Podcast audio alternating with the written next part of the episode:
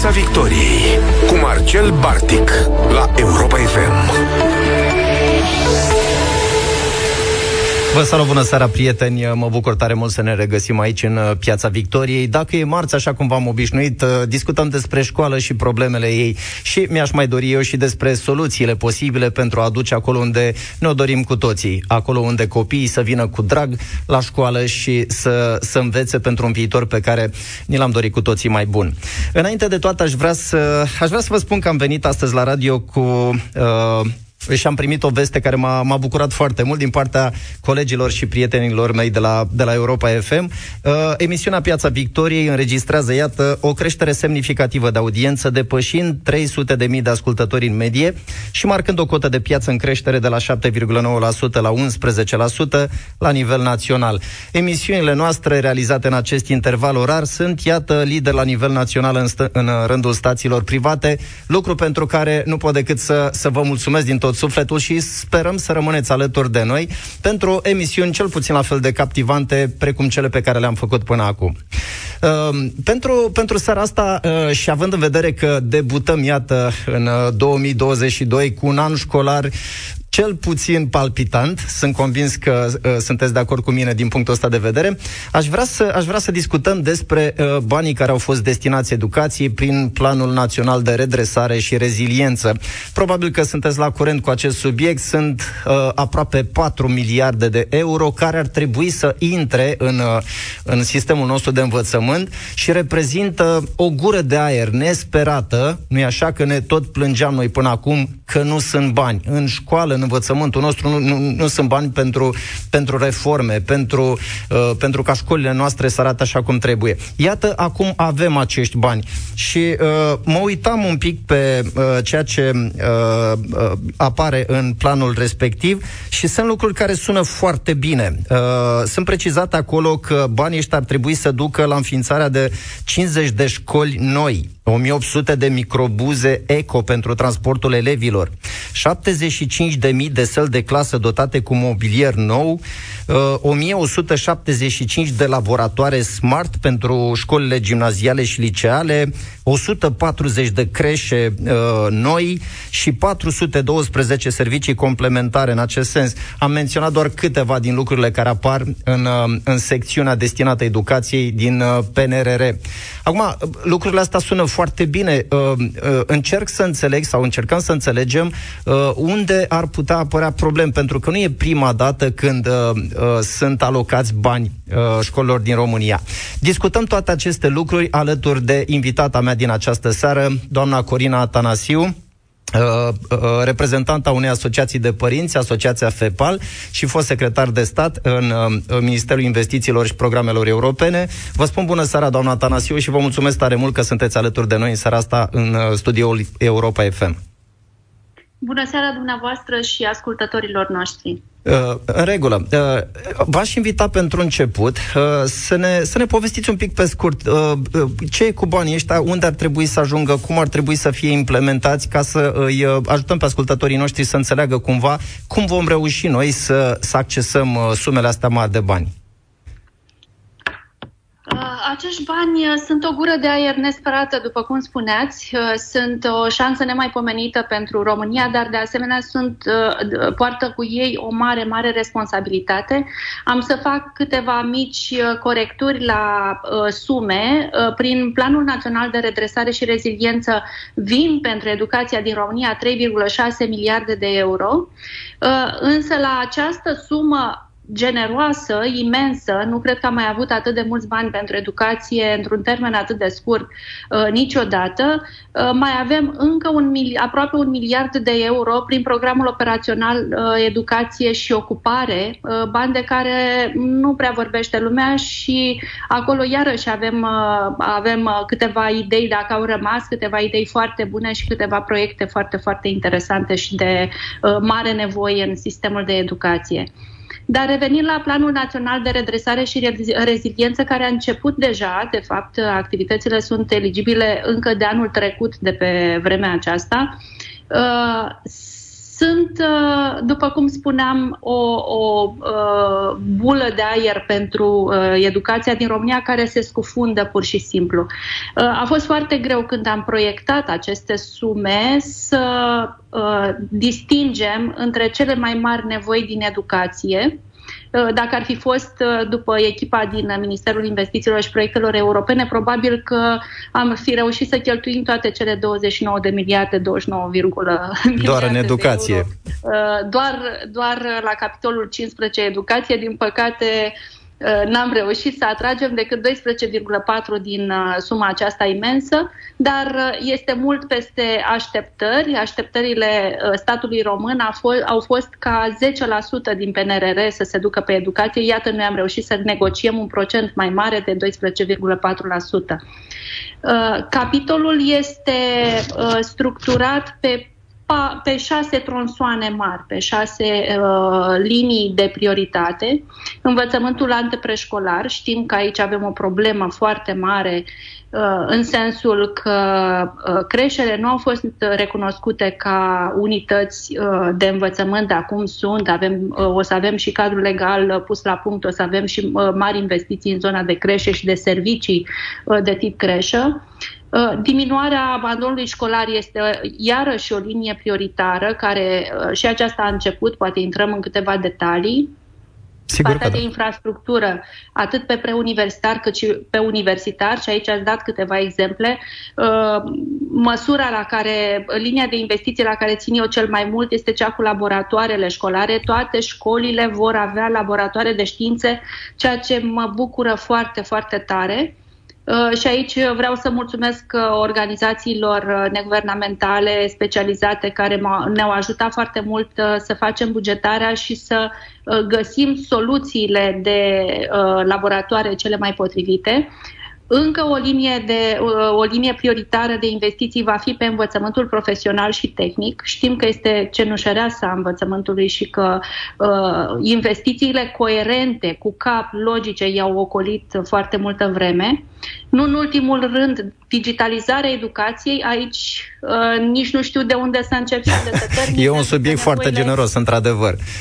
Exact. Și nevoile sunt atât, atât de mari și vedem, de fapt, acum în pandemie ne-am dat seama uh, de cât de mare nevoie este să, să digitalizăm școala în România și nu în ultimul rând, mai uh, avem o prioritate în PNRR, reforma guvernanței. Și aici este foarte interesant, dar aici sunt niște subiecte extrem de sensibile pentru că, uh, practic, măsurile cu care vine această reformă schimbă paradigma uh, managementului școlar, așa cum uh, îl știm noi, așa cum uh, îl avem noi astăzi în școli. Păi ne-ar prinde foarte bine o schimbare aici, pentru că și așa am avut niște emoții și un sentiment așa cumva ciudat după ce uh, s-a derulat concursul pentru directori din ultimele două, trei luni. Uh, stimată doamnă, ați participat ieri la un eveniment prin care a fost uh, lansată o platformă uh, privind monitorizarea uh, banilor care vor fi cheltuiți prin PNRR. Care este rolul uh, acestei platforme? Ce urmărește? Cum, cum intenționați să faceți acest lucru? Monitor PNRR este un uh, proiect uh, născut tot în sânul echipei foste echipe de la Ministerul uh, Investițiilor și Proiectelor Europene.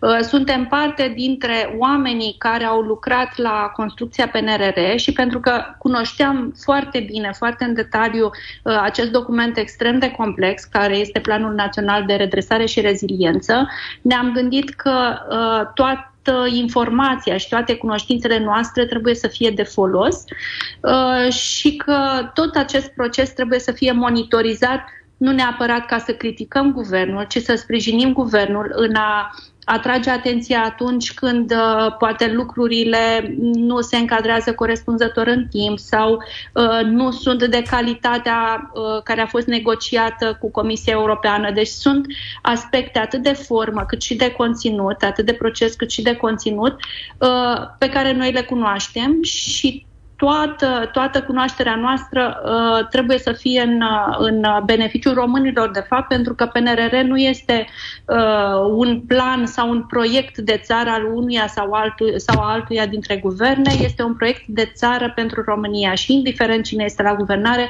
acest proiect de țară trebuie implementat pentru că este una dintre puținele șanse uh, atât de consistente financiar care ni s-au oferit în ultimii 30 de ani. Categoric. Înainte de a uh, vă adresa următoarea întrebare, dați-mi voie să le reamintesc ascultătorilor noștri că pot intra în dialog cu noi la numărul de telefon 0372069599, iar uh, întrebarea serii ar fi uh, unde credeți, unde simțiți că ar fi nevoie mai tare și mai tare de banii ăștia în învățământul românesc? Cum, unde ar trebui uh, investiți mai repede? Care credeți că sunt uh, prioritățile în acest moment?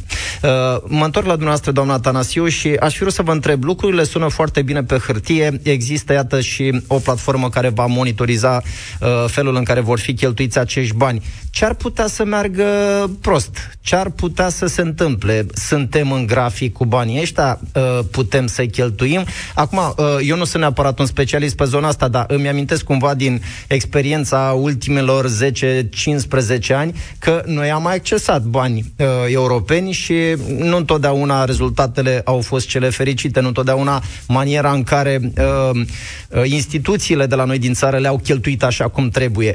Ce, ce simțiți că se poate întâmpla în perioada următoare vis-a-vis de banii care ar trebui să ajungă în mod special în educație? Aș vrea doar să fac o mică distinție. Dacă până acum banii europeni au venit pe uh, niște reguli încărcate de o birocrație destul de mare, atât românească cât și europeană, uh, acum în PNRR s-a schimbat paradigma cu totul. Uh, nu o să mai vină controle uh, extrem de uh, amănunțite pe partea de proces, pe partea de hârtii dinspre Uniunea Europeană, deși există mecanisme uh, de control, uh, de verificare și control, uh, sunt importante rezultatele.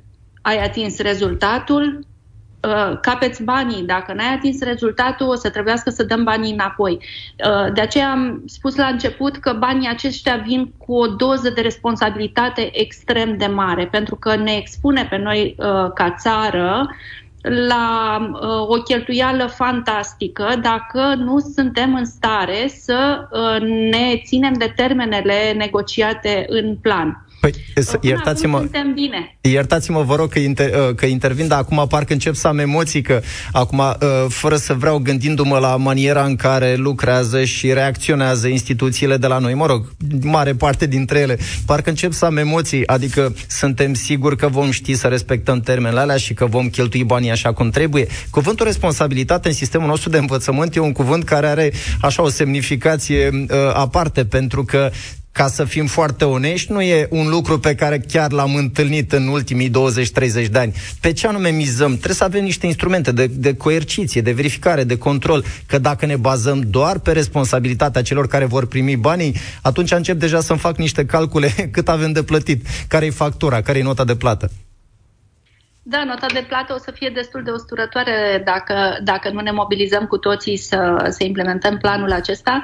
Uh, Ministerul Educației este responsabil de implementarea planului. Deci o să știm exact uh, către cine uh, planului pe educație, a capitolului de educație. El este ministerul coordonator. O să știm exact uh, spre cine să arătăm cu degetul și o să știm exact cine e responsabil că nu a făcut un proces când trebuia uh, făcut sau că nu a programat uh, o investiție sau că nu a organizat foarte bine ce era de organizat. Uh, Uh, dar nu despre uh, vinovați, de, de, despre a găsi, despre a identifica uh, vinovați este vorba în PNRR. Eu cred că uh, Uh, tocmai importanța acestui instrument și importanța acestui pachet este un element de presiune pentru oricare dintre guverne, pentru oricare dintre miniștrii educației și fiind presiunea asta socială creată în jurul acestui uh, instrument de finanțare, nu cred că o să fie ministru care să-și permită să nu atingă țintele.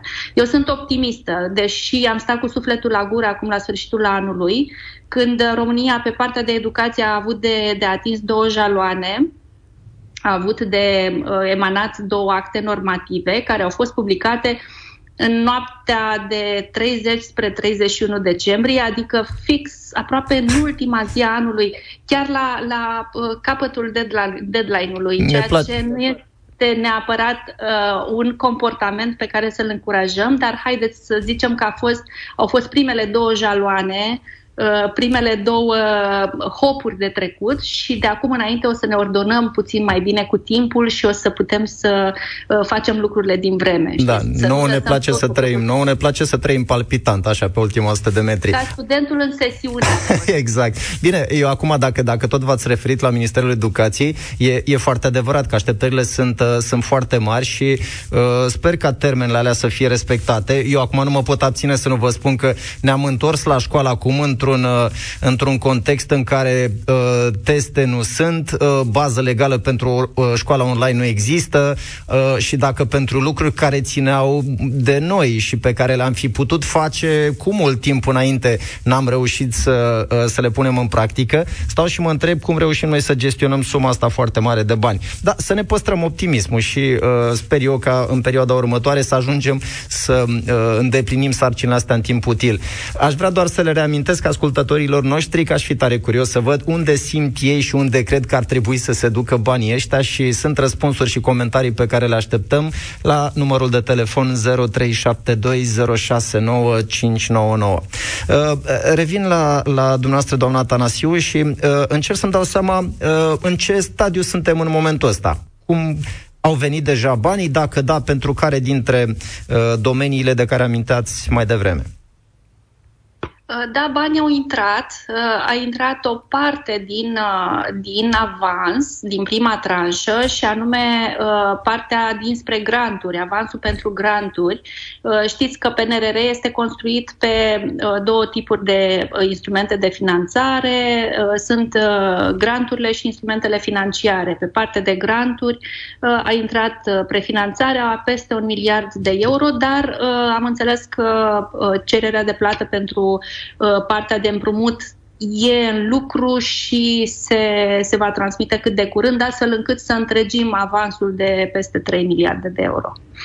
În regulă. Acum, uh, uh, mă uitam puțin pe uh, lucrurile care sunt menționate aici uh, în PNRR, destinate educație și uh, încerc să mă gândesc, fără să fiu mare specialist în politici publice în zona asta, dar uh, eu, eu cred că presupun uh, și uh, un efort de, de reformă în sistemul nostru de învățământ, pentru că nu, nu e suficient să aducem uh, microbuze eco sau să avem uh, laboratoare smart. Eu cred că ar trebui și uh, reforme profunde uh, asumate de Ministerul Educației și de toți actorii implicați în ceea ce înseamnă act educațional în România. Și uh, vă spun asta gândindu-mă de pildă la reformă curriculară. E, e foarte fain că vom avea uh, laboratoare smart Uh, am lucrat într-un laborator de, de felul ăsta, este extrem de util, adică îți facilitează uh, lucrurile pe care le faci cu copii extraordinar de mult. Dar uh, trebuie să avem și profesori care să știe să le folosească, care să-și dorească să le folosească. Uh, nu mă pot abține să nu mă gândesc la, la uh, nu știu, ce s-a întâmplat în, în, ultimii, în ultimul an cu, cu profesori care s-au pronunțat efectiv împotriva digitalizării, împotriva școlii online. Uh, au refuzat efectiv tot ce ce au făcut a fost, nu știu, au fost câteva teme trimise pe WhatsApp. Cum, cum reușim să, să rezolvăm situația asta aici? Uh, capitolul de educație din PNRR este, are, uh, probabil că ați mai auzit, jaloane și ținte. Uh, jaloanele sunt uh, legi, uh, hotărâri de guvern, uh, ordine de ministru, ordine interministeriale, orice fel de act sau document care creează uh, uh, pachetul de legislație în jurul unuia dintre procese. Uh, bineînțeles că cel mai important jalon, cred, care este în PNRR, este uh, pachetul legislativ care pune în aplicare proiectul România Educată. Uh, știm că România Educată a fost un proiect foarte lung, uh, au lucrat foarte multe organizații, foarte mulți experți au fost implicați în procesul de consultare publică, dar pachetul legislativ nu a mai apărut niciodată. Uh, el este acum inclus aici, trebuie făcut până în 2020, până în trimestrul 3 al, lui, al anului 2023. Spre exemplu, acesta este un model de uh, lege care vine să, uh, nu neapărat să îmbrace, cât să reașeze lucrurile pe un anumit făgaș. Uh, de fapt, toate investițiile, toate liniile de investiție uh, prinse în uh, PNRR se subsumează unui astfel de jalon, unei astfel de reforme, pentru că Planul Național de, Rezili- de Redresare și Reziliență nu este despre ziduri, nu este despre uh, pixuri, mașini sau uh, uh, kilometri de autostradă. Este despre reforme. Orice, uh, dacă nu reușim să atingem reformele, dacă nu reușim să, să facem pasul ăsta în a schimba structural mersul lucrurilor, nu o să putem să accesăm nici banii pentru investiții. Asta trebuie să înțelegem noi foarte bine, pentru că PNRR este altceva decât fondurile europene cu care ne-am, uh, ne-am obișnuit. Revenind la școala digitală și la conținuturi și la uh, reformă curriculară, nu o să găsim un ordin de ministru sau un alt act normativ care să oblige Ministerul Educației să uh, refacă, să reconstruiască curriculumul în România, dar avem, spre exemplu, în zona de digitalizare a educației, dezvoltare de resurse educaționale deschise. Avem formarea a 100.000 de profesori, avem uh, dotarea tuturor școlilor, deci este probabil cel mai amplu uh, proiect de regândire a spațiului și a conținuturilor școlii uh, pe care l-am trăit vreodată. A, și uh, să nu uit, avem de asemenea Uh, în plan uh, construcția unui sistem de evaluare uh, pentru școala online, pentru că aici trebuie să gândim în alți termeni și trebuie să ne imaginăm alt item de evaluare decât cei folosiți în școala față în față. Păi, pentru deci, că nu avem efectiv un sistem de evaluare unitar în, în școlile exact. din România. Adică fiecare evaluează cum îl taie capul aici. Uh, un 950 din București nu va fi niciodată un 950 uh, cu obținut de un elev din altă parte, nu știu, din mediul rural poate. Și uh, uh, sunt absolut de acord că este, este mare nevoie să găsim soluții aici, mai ales pe evaluare și am văzut în perioada școlii online uh, că a fost uh, principalul impediment. Uh, uh, aș, fi, aș fi fost curios să vă întreb acum cum, uh, dacă toate măsurile prevăzute în uh, secțiunea destinată educației în PNRR vor duce și către o reformă uh, curriculară. Că acum stau și mă gândesc, e, e fain dacă avem toate lucrurile astea, dar uh, la, la sfârșit profesorii vor lucra cu aceleași programe, cu același plan cadru, pentru că uh, am avut așa, uh, anul trecut am avut așa un moment de, de satisfacție când am văzut că a fost dat drumul uh, proiectului cu școlile pilot, dar mi se pare că am rămas acolo, legat de, de zona asta. Există, nu știu, bani, resurse alocate, Uh, apropo de școlile pilot, acum uh, nu vreau să fiu foarte critică, o să-mi pun pălăria de FEPAL, Federația Părinților și Aparținătorilor Legali. Uh, părerea noastră este că uh, programul nu este tocmai ok pentru că nu e, dacă vrei să faci într-adevăr o, o schimbare în sistem, aceasta trebuie uh, controlată. Dacă ai un model pe care vrei să-l testezi în anumite uh, școli, trebuie să alegi uh, din, școli din diverse medii, școli cu uh, aflate în diverse situații și să vezi ce rezultate scoți dacă vrei să scalezi un anumit, uh, uh, un anumit program. Uh, în PNRR, pe partea de reforma guvernanței, uh, o să sunt este prinsă o linie de finanțare pentru școli pilot. Uh, sperăm ca această linie de finanțare să vină cu mai multă libertate pentru școli din perspectiva aceasta uh, reformei curriculare.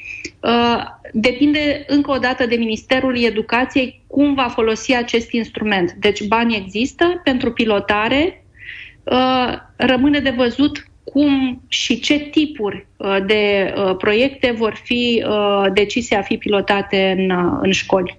Sperăm, sperăm să vină reformă, să vină, să vină o schimbare pe zona asta și să nu ne mai împiedicăm de aceleași argumente pe care le-am auzit în ultimii 20-30 de ani, cele mai multe de, de uh, origine sindicalistă, că nu știu cum să le spun altfel.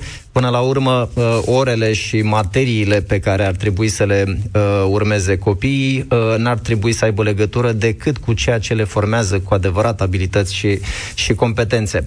Uh, În, în Vă întrerup puțin, chiar mă uit cu jind la Republica Moldova, care are doar pe profilul agricol 10 școli Uh, care pilotează diverse lucruri, când, pe când noi avem șase școli în toată țara. Adică um, mi se pare că folosim foarte, foarte puțin pilotarea și, de fapt, dacă nu pilotăm și nu încercăm să testăm noi modele, nu o să reușim niciodată să, să schimbăm lucrurile în, în practica școlară. Da, e adevărat. Colegii noștri din Republica Moldova ne-au dat uh, un exemplu foarte bun și în ceea ce înseamnă digitalizare. Ei s-au mobilizat mult mai repede uh, decât noi și, mă rog, dintre cei care ne ascultă, dacă au curiozita- curiozitatea să vadă cam ce au reușit și ce conținut au reușit să livreze ei în mediul online în perioada asta, ne-au luat, uh, ne-au, sunt, sunt cu mult înaintea noastră. Uh, și, și, și e păcat pentru că și noi am fi avut resurse, am fi avut uh, oameni care ar fi putut da o mână de ajutor în sensul ăsta, dar iată, nu, nu s-a întâmplat repet, atâta vreme cât de la, uh, de la vârful Ministerului Educației s-a spus aproape în continuu că școala online este o catastrofă și uh, uh, digitalizarea nu e neapărat o prioritate, sigur că asta n-a fost cea mai bună, cea mai bună încurajare. Uh, revin puțin la reforma curriculară, pentru că e un lucru, e un lucru care arde și doare, uh, un lucru pe care îl reclamă și părinți și profesori. Uh, uh, care credeți că ar fi zonele în care e uh, urgent să schimbăm niște lucruri? Lucruri, pentru că Uh, mă uit de pildă că la liceu nici nu au apărut, uh, nici, nici nu au apărut programele școlare. La gimnaziu am rămas tot cu cele din, uh, din 2009.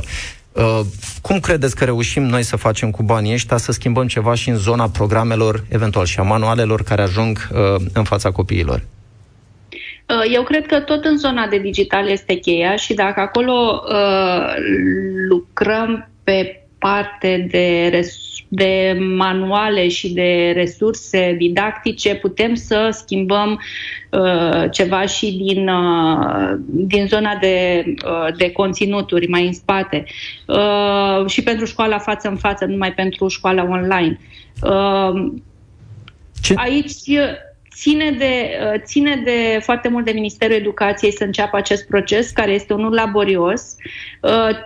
Uh, ce ar mai putea să, cu ce ar mai putea să ajute uh, PNRR-ul este uh, în zona de uh, științe.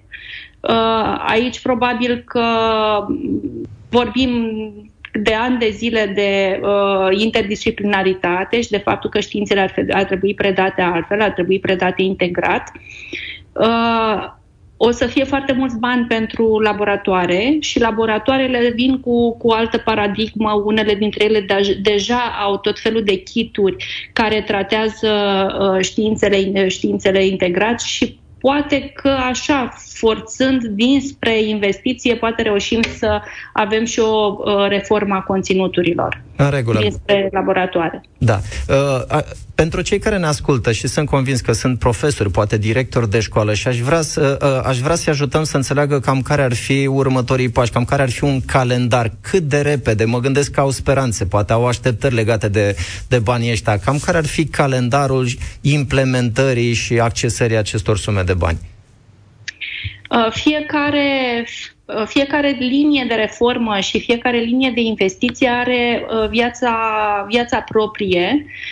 Sunt stabilite targeturi, sunt stabilite ținte și subținte pentru fiecare dintre aceste linii pe fiecare trimestru al anului de acum până în 2026. Deci uh, schema este destul de complexă.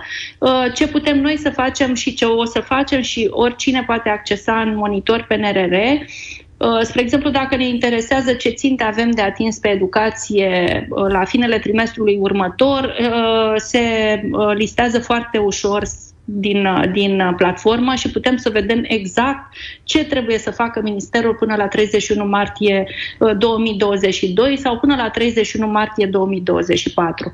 Uh, lucrurile sunt foarte clare și la, o, la un nivel de, la o granulație foarte, foarte mare. O să vedeți că sunt foarte multe termene și foarte multe detalii pe fiecare nu e uh, cazul de foarte multă creativitate din partea Ministerului. Lucrurile au fost deja negociate. Ce este în Planul Național de Redresare și Reziliență este deja negociat cu Comisia Europeană. Dacă punem în practică ce scrie în uh, acest document, eu zic că suntem uh, foarte bine. Au fost luni de zile de discuții și de negocieri. Uh, a, fost și o echipă, a fost o echipă din partea Ministerului Educației care a fost implicată direct în, uh, în zona de negociere a acestui document. Deci dacă pun în practică ce au negociat și ce s-a negociat și ce am reușit să introducem în plan, uh, schimbăm radical școala din România. Da, și eu m-aș bucura tare mult, dar să știți că mi-au, uh, mi-au căzut ochii la un moment dat pe o știre uh, în care scria că până pe 17 ianuarie școlile sunt invitate de Ministerul Educației să se înscrie în, pro- în, uh, în programul MATE, Mecanismul de Avertizare Timpurie în Educație. Uh, și din ce, din ce știu, acest uh, proiect face parte din... Uh, este primul proiect finanțat din PNRR uh, cu o valoare de 543 de milioane de euro. Uh, cum vă spuneam, până pe 17 ianuarie, uh, noi suntem în 11 ianuarie astăzi, lumea mai că abia s-a întors la școală, sunt curios câți dintre ei știu, câți dintre ei sunt în stare să aplice în momentul de față sau știu ce au de făcut. Adică, de pildă, dacă ar fi să le, uh, să le facem așa o recomandare directorilor de școli care ne ascultă în momentul de față, ce ar trebui să știe ca să beneficieze de banii ăștia, că uite, sunt uh, 200 de mii de euro pentru o unitate școlară pentru combaterea abandonului școlar. Sunt mulți bani. Firește, sunt foarte mulți bani și foarte bine veniți. Uh, cred că toate uh, școlile care se află deja pe lista școlilor uh, care sunt, care au risc mare de abandon și părăsire timpurie a școlii, trebuie să, să se străduie să aplice. De fapt, acum până pe 17 nu se depun proiecte. Este doar o preînscriere, o manifestare a interesului de a participa mai departe la linia de grant, la linia de granturi efectivă respectivă. Uh, sunt câteva întrebări simple pe care directorii de școli trebuie să le, să le completeze. Sunt informații pe care le știu, le au, număr de elevi în școli, număr de personal calificat, număr de suplinitori. Deci nu sunt informații care să le uh, ridice vreo problemă. Ce mai trebuie menționat este că pot să se preînscrie și școli care nu se regăsesc deja în uh, tabelul școlilor cu risc.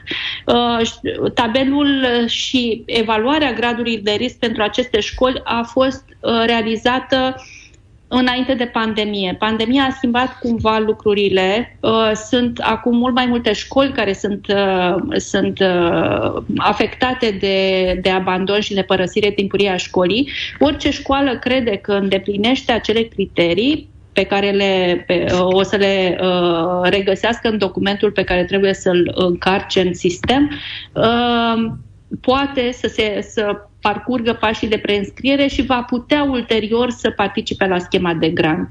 Acesta este un detaliu foarte important care trebuie comunicat uh, școlilor. Deci nu vă sfiți, dacă nu vă găsiți, vă regăsiți pe listă, parcurgeți acel formular simplu și uh, realizați preînscrierea ca să puteți să participați la schema de grant. Deci până pe 17 nu se depun proiecte, este doar manifestarea intenției de a participa la schema de grant. În regulă, deci directorii au și timpul și uh, disponibilitatea necesară să facă doar câteva precizări pe platformă. Uh, doamna nu Tanas... mai mult de 5 minute preînscrierea, este un proces foarte simplu, deci orice director poate să-l facă dimineața, dimineața în timp ce își bea cafeaua a rezolvat și preînscrierea. Da. Uh, vă rog să-mi permiteți doar să îi, uh, să-l invit pe Cristian, unul dintre ascultătorii noștri, să uh, intre în dialog cu noi. Bună seara, Cristian, ești în direct la Europa FM. Te ascultăm. Bună seara, bună seara dumneavoastră și ascultătorilor. La mulți ani, un nou an și mă bucur că ați abordat tema asta, o temă foarte importantă. Uh, școala în România. Uh, într-adevăr, sunt foarte multe probleme, foarte multe lacune. Aș avea o întrebare. De ce nu am putea să... Dacă, de fapt, nu. Aș avea o întrebare. De ce nu în PNLR se poate dezvolta și uh, școala profesională? Nu doar digi- digitalizarea sau și așa mai departe. Haideți să ajutăm și școlile profesionale să revină. Pentru că nu toată lumea poate să muncea, să fie director, uh, manager, uh, ITist și așa mai departe. Ducem o, o, o lipsă acută de oameni pregătiți profesional, strict profesional. Da. Zic, dar E, e adevărat, Cristian. O întrebare, o întrebare foarte bună și îți mulțumesc tare mult pentru asta. Doamna Atanasiu, cum reușim? Bună reușim să alocăm bănuți? Sunt, sunt. Sunt, uh, sunt bănuți, uh, e o sumă consistentă. Uh, este de altfel una dintre prioritățile capitolului de, PN, de educație din PNRR. Sunt prevăzute mai multe linii de investiție, pe de o parte dezvoltarea a 10 consorții regionale și dezvoltarea și dotarea a 10 campusuri profesionale. Cei cu campusurile astea? Vrem să legăm, și asta a fost și intenția de a lega liceul tehnologic, școala profesională de uh, zona de liceu tehnologic de zona de universitar, astfel încât să, să creăm rute uh, care duc uh, pe, pe domeniul respectiv, pe ocupația respectivă, dincolo de, de liceu, să meargă și la, la universitate, în universități tehnice. O altă, o altă chestiune care vizează uh, învățământul profesional și tehnic sunt uh, laboratoarele de practică funcțională. Vor fi 90 de milioane de euro pentru uh, dotarea acestor laboratoare și între uh, aceste instituții de învățământ de uh, profesional și tehnic care au fost uh, prinse aici sunt și cele cu profil agricol. Deci, uh, de multe ori uităm de aceste licee. Sunt aproape 60 de licee profil agricol uh, care sunt într-un stadiu de degradare uh, extraordinar și uh, am auzit niște povești absolut... Uh, n-am, n-am reușit să, uh, să pun mâna pe un astfel de manual, dar există o piață neagră a manualelor uh, din liceele cu profil agricol, uh, publicate prin anii 60-70 cu coperți negre și soioase și care se vând pe bani buni, pentru că copiii ăia nu au mai avut manuale de foarte multă vreme și sunt singurul uh, material didactic la care pot avea acces.